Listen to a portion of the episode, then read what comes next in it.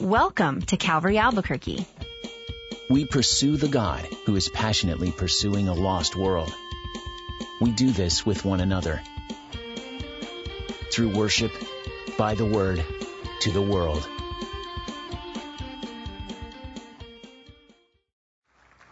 Let's pray together. Father, we are in awe of the sacrifice of the cross. And though we consider the crib, the manger this time of the year, we don't really see the crib clearly until we understand the purpose of the crib was the cross. And the shadow of the cross falls upon that little baby in the manger. And Lord, we celebrate, we celebrate the fact that one sacrifice for all time is all that was required. As Jesus said on the cross, it is finished. And we rejoice in that and partake of that this morning. In Jesus' name, amen. I guess I should say welcome to the strangest baby dedication in history. In Luke chapter 2, we have a story of a baby dedication. A senior citizen by the name of Simeon taking in his arms a young baby and saying the kind of things that would not only shock parents, as you will see in the text, they marvel at it, but I think a lot of parents would say, uh, can I have my baby back now, please? Simeon is a great story. He's a man who was in the temple and he was waiting for something to happen and someone to show up. But you know, Simeon isn't a name we typically associate with the Christmas story. He would be like the backstage crew. If this were a movie, Simeon would have the small letters. His name would be in small letters in the credits. He wouldn't be one of the stars of the film. Most people don't see a movie and, and wait around to find out who the musical researcher on the film was, or who the second grip or the fill-in guys were. You know, the, the stars of the Christmas story are, of course, Jesus, the baby, Joseph and Mary, wise men, shepherds, even sheep and cows get a higher billing than Simeon does. But I'm drawn to Simeon. I'm drawn to his story because I believe he captures the real spirit of Christmas. He was in tune with God when nobody else was. Think about it. The most important person ever born, Jesus Christ, when he came into the world, Caesar in Rome knew nothing about it. The Roman Senate, ignorant about it. The philosophers in Athens could care less. Even the Jewish leaders in Jerusalem were too apathetic to find out who this baby was. And Herod the Great, who reigned in Judea, he was too paranoid. But Simeon was among a special group of people who had insight that God was about to send someone and do something great. I want you to notice that as we begin in Luke chapter 2 verse 25. And behold, there was a man in Jerusalem whose name was Simeon. And this man was just and devout, waiting for the consolation of Israel, and the Holy Spirit was upon him. It had been revealed to him by the Holy Spirit that he would not see death before he had seen the Lord's Christ. And so he came by the Spirit into the temple. And when the parents, that's Joseph and Mary, brought in the child Jesus to do for him according to the custom of the law, he took him by his arms and blessed God and said, Lord, now you are letting your servant depart in peace, according to your word. For my eyes have seen your salvation which you have prepared before the face of all peoples, a light to bring revelation to the Gentiles and the glory of your people Israel. And Joseph and his mother marveled at those things which were spoken of him. Then Simeon blessed them and said to Mary, his mother, Behold, this child is destined for the fall and rising of many in Israel, and for a sign which will be spoken against Yes, a sword will pierce through your own soul, that the thoughts of many hearts may be revealed. Briefly, before we pass out these elements, I want you to see with me This man, Simeon, his description, his proclamation, and his prediction. Who was this man? Let's describe him. Let's get an idea of what he was like. First of all, on a personal note, what did he look like? Well, we're, we're not told. We can't be sure. How old was he? Well, it doesn't say, although there are a couple of hints I want you to notice. We can infer from the text that Simeon was probably a senior citizen, an older man. You'll notice in verse 26 that the Holy Spirit indicated that he would not see death before he had seen the Lord's Christ. And then you'll notice down in verse 29, he prays, you are letting your servant depart in peace. So the fact that it speaks of death and departure, we can infer that he was an older man who had been waiting for a long time. If you were to picture him in your mind, you would have to picture an old man with a white beard. Because Jewish men kept their beards long, according to the book of Leviticus. They didn't shave the corners of their beard. So just think about that. Christmas time, an old man with a white beard. See, you're thinking of somebody else. Because Santa Claus has taken higher billing than Simeon has over the years. But I want you to know something. If Santa Claus were here today, he'd be embarrassed at what we have made him into over time. Now you're thinking, oh, wait, wait, wait, Skip. Don't you know that Santa Claus is not real? Actually, I disagree with you. He is real. At least the original one was real. Now, a lot of stories have come up after him. But actually, in the fourth century, there was a man by the name of Nicholas who was a pastor. Nicholas was a pastor of Myra in the area of Lycia, in the area of Anatolia. You're saying I have no idea what you just said. That's modern day Turkey, ancient Asia Minor. This man was a pastor known for compassion, giving gifts especially to the poor, and out of that grew Saint Nicholas, out of that grew Sinterklaas, the Dutch called him, and out of that came Santa Claus. But he was compassionate and gave gifts because he loved the Lord Jesus Christ. I was um, reading a USA Today article that talked about atheists that are feeling a little bit out of sorts right now because they have a reputation they're trying to overturn. Their reputation is that atheists are sort of stingy and bah humbug and penny pinchers. And that's because, well, it's true. They are. According to this article, it says this. Religious people are 25% more likely to donate money to important causes than are secularists. 23% are more likely to volunteer for important things to do. And they want to change that. They want to give society the impression that they, the atheists, are as loving and giving as people of faith are. That's what they're working on.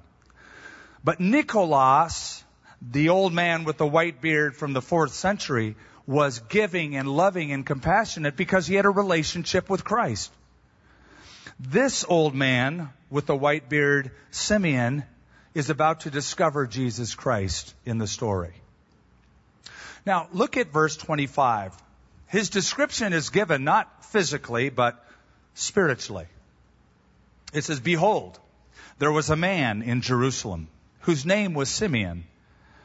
And this man was just Another word would be righteous. And devout, waiting for the consolation of Israel, and the Holy Spirit was upon him. I don't know if you picked it up, but three times the Holy Spirit is mentioned in conjunction with this man. That's the first time. The next verse says, It had been revealed to him by the Holy Spirit he would not see death before he had seen the Lord's Christ. Verse 27. So he came by the Spirit into the temple. Here's what's interesting. Though the text does not give us an outward description of Simeon, it gives us an inward description of Simeon. You know why that is? Because that's what God is more concerned with in your life is your inward life, not your outward look. Remember what the prophet said, Samuel, he said, Man looks at the outward appearance, but God looks at the heart. That's what God is concerned with. And so that description is given to us right here. We are, as a culture, we are as human beings very appearance oriented. We really, we really spend a lot of our time in the mirror. That's why mirrors are so popular. That's why we have so many of them in our lives. Not only at home, but in our cars. I was going down the street the other day and I saw somebody putting on makeup while they were driving. Like they were at a stoplight putting makeup on. Uh, and you thought texting was bad. I think this kind of ranks as worse. But it says that Simeon was waiting for the consolation of Israel. What does that mean? Simply, he was waiting for the Messiah to come. There was an ancient Jewish prayer that said, May I see in my lifetime the consolation of Israel. It was a messianic hope. And that's who he was. But he's also described supernaturally in verse 26, it had been revealed to him by the Holy Spirit that he would not see death before he had seen the Lord's Messiah or Christ. So he came by the Spirit into the temple. And when the parents brought in the child Jesus to do for him according to the custom of the law, he took him up in his arms and blessed God, and he said, so this old guy would be in the temple every day looking around at people who are bringing their babies in kind of scoping them out, thinking in his heart and saying under his breath, Lord, could that be the one? What about that one over there? Maybe it's that one. Every day living with that anticipation until one day a poor couple comes in, Joseph and Mary, and the Holy Spirit of God impressed upon his heart, that's the one. So I don't know how it happened, but perhaps awkwardly, Simeon moved his way toward Joseph and Mary and said something like, Excuse me, I know this sounds really weird, but can I hold your baby for just a moment? And he took that baby in his arms, maybe raising Jesus up slightly, and uttered this incredible poem that we have before us. Verse 29, he says, Lord, now you are letting your servant Depart in peace according to your word, for my eyes have seen your salvation, which you have prepared before the face of all peoples, a light to bring revelation to the Gentiles and the glory of your people Israel. In other words, Lord, I can die a happy man. You've kept your promise to me. If my chronology is correct, and I am correct in assuming the age of Simeon somewhere older, maybe in his 80s, as Anna, who is also described in this chapter, that would mean that Simeon would have been just a wee lad, a little boy, when the Romans first came in and occupied Jerusalem. In 63 BC, General Pompey surrounded the city, destroying much of it, killing many of its inhabitants. Simeon, as a child, survived but he never forgot that. And though that was a crushing blow to the Jewish people, he lived with hope that one day things are going to change, that God is going to send his Messiah, that life is going to get better than it is now, that God's going to keep his promises. You know, anybody can make a promise. God's great at keeping them. And one thing Christmas does is celebrate the faithfulness of God.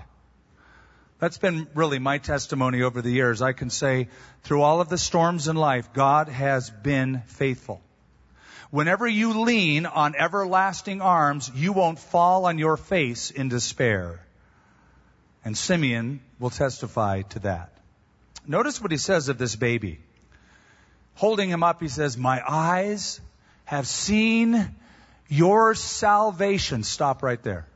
Simeon calls this baby God's salvation. If he were speaking Greek, he would have used the word soterion. That's the word in the Greek text.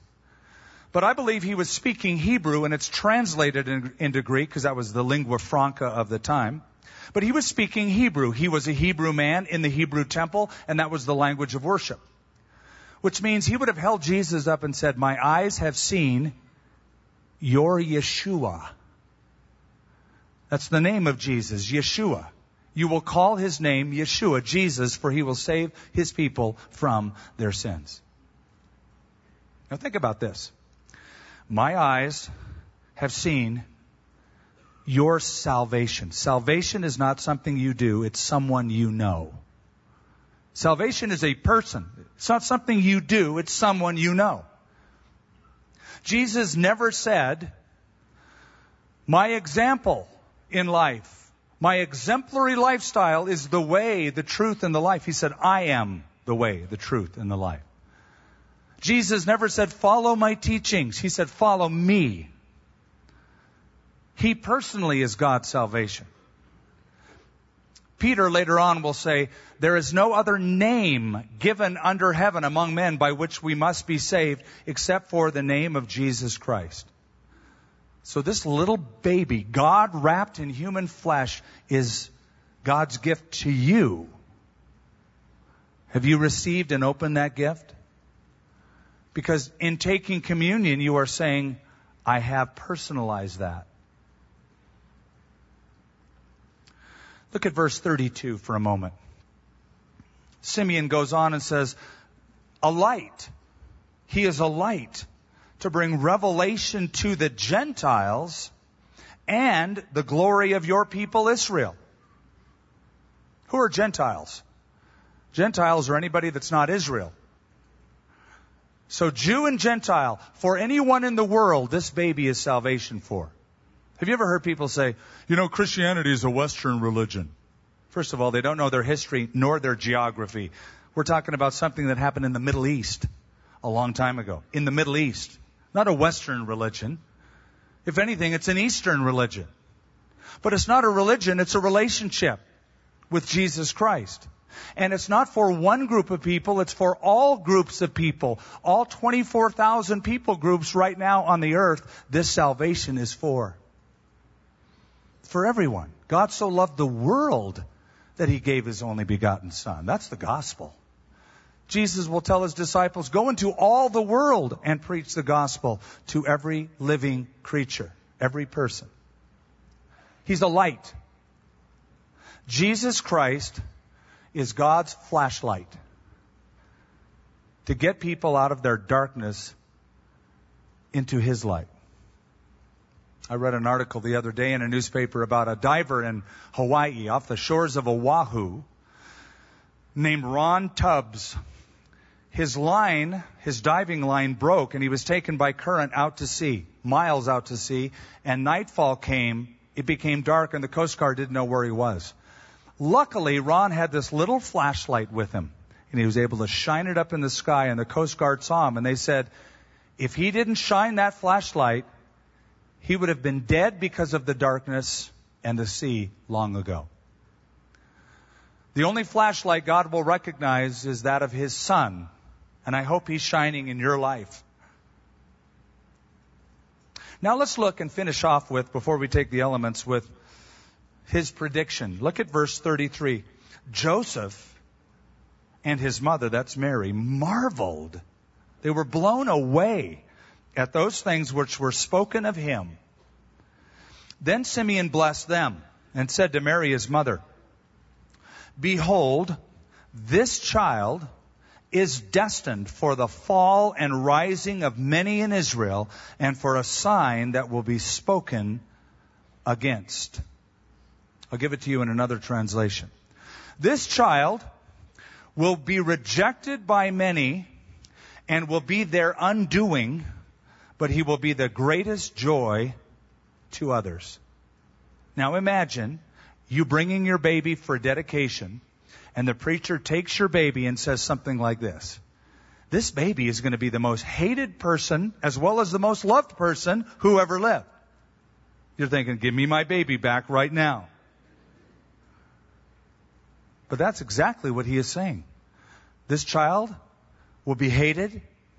This child will be loved. Don't you find that true today that Jesus Christ is still the most hated as well as the most loved individual of all time? Just mention the name of Jesus in the public forum and watch the reaction. Those that know him and love him are comforted by that name. But for others, it brings such ire, such anger. Loved? And hated.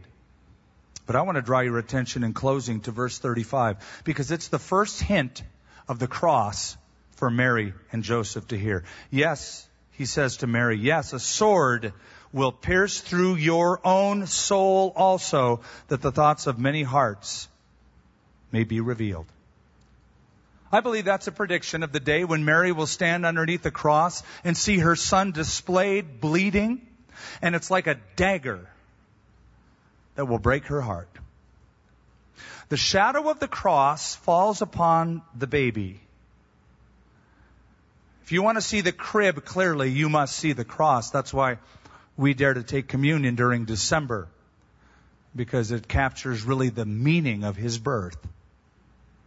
The cross and the crib. About three or four days ago in New Jersey, Trenton, New Jersey, a 42 year old man was stabbed in the back. He didn't know it. He went to sleep one night. Well, let me tell you the whole story. He was on his porch. An attacker came.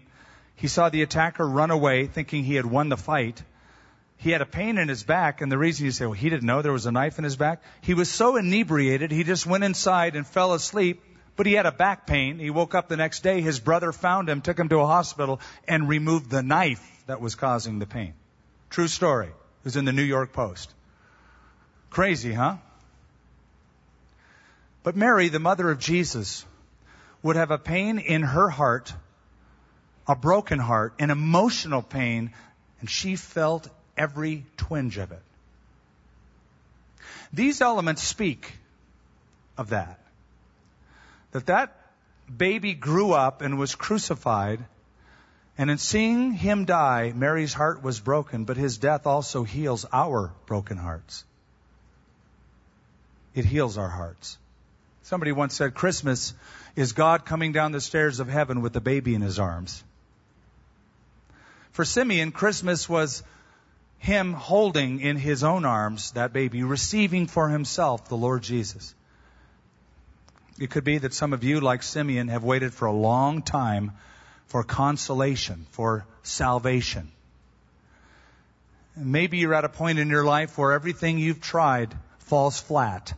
Every experience doesn't satisfy. You're still living with your past and the burden of your own sin. Salvation has come. God's consolation has come. His name is Jesus. He didn't come just to be a baby, but to grow up and die on a cross. And that will bring you consolation and it will bring you salvation. If you don't know the Lord on a personal level this morning, I'm going to ask that you let these elements go by you and that you don't partake because in taking these elements, you're saying, I'm all in. I buy into this. If you don't, then don't take them. But I have a better solution. Give your heart to Christ right now. Don't wait any longer. Don't wait another day. Don't wait another second. Let's bow our hearts. Let's bow our heads. If you don't know the Lord and you are willing to give Him your life and receive forgiveness for your sin, if you're willing to do that, it's simple because He did all the heavy lifting. You have to receive the gift of salvation. And if you're willing to do that, you say to him right now, Lord, I know that I'm a sinner. And I ask that you would forgive me, cleanse me.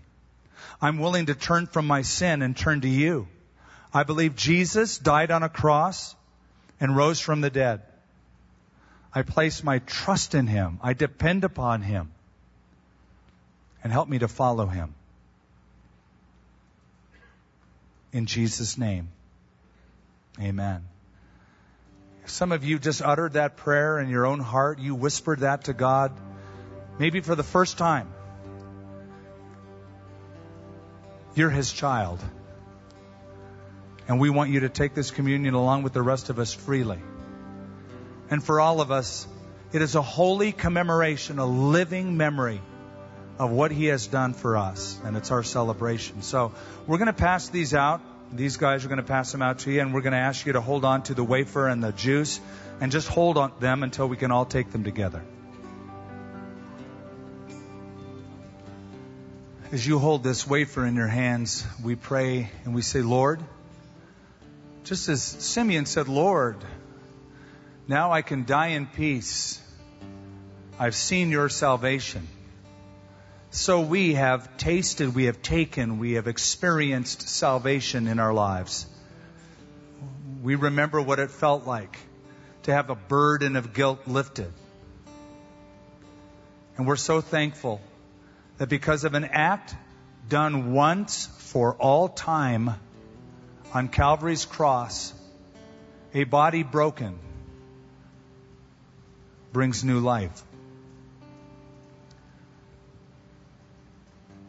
Lord, we take this bread in remembrance of your body broken and are so grateful that your plan for the world included us. We're in your family. And we take this in gratitude in Jesus' name. Amen. Let's, let's take the bread together.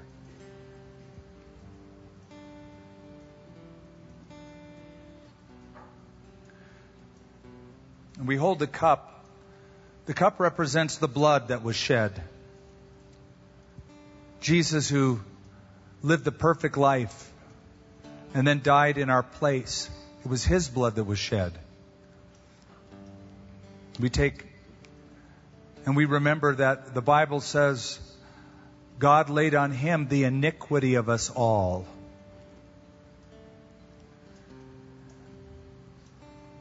Lord, we're so thankful that the blood of Jesus Christ cleanses a man, a woman from all sin. We know our faults and our failures. We bear a constant reminder and remembrance of them on a daily basis. And for those things, Lord, that we're not in tune with, in touch with, we invite your Holy Spirit to remind us of them now so we can confess them to you and walk away in freedom, cleansed.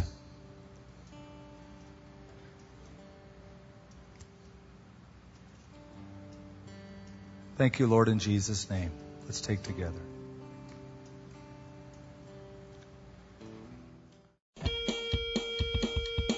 What binds us together is devotion to worshiping our Heavenly Father, dedication to studying His Word, and determination to proclaim our eternal hope in Jesus Christ.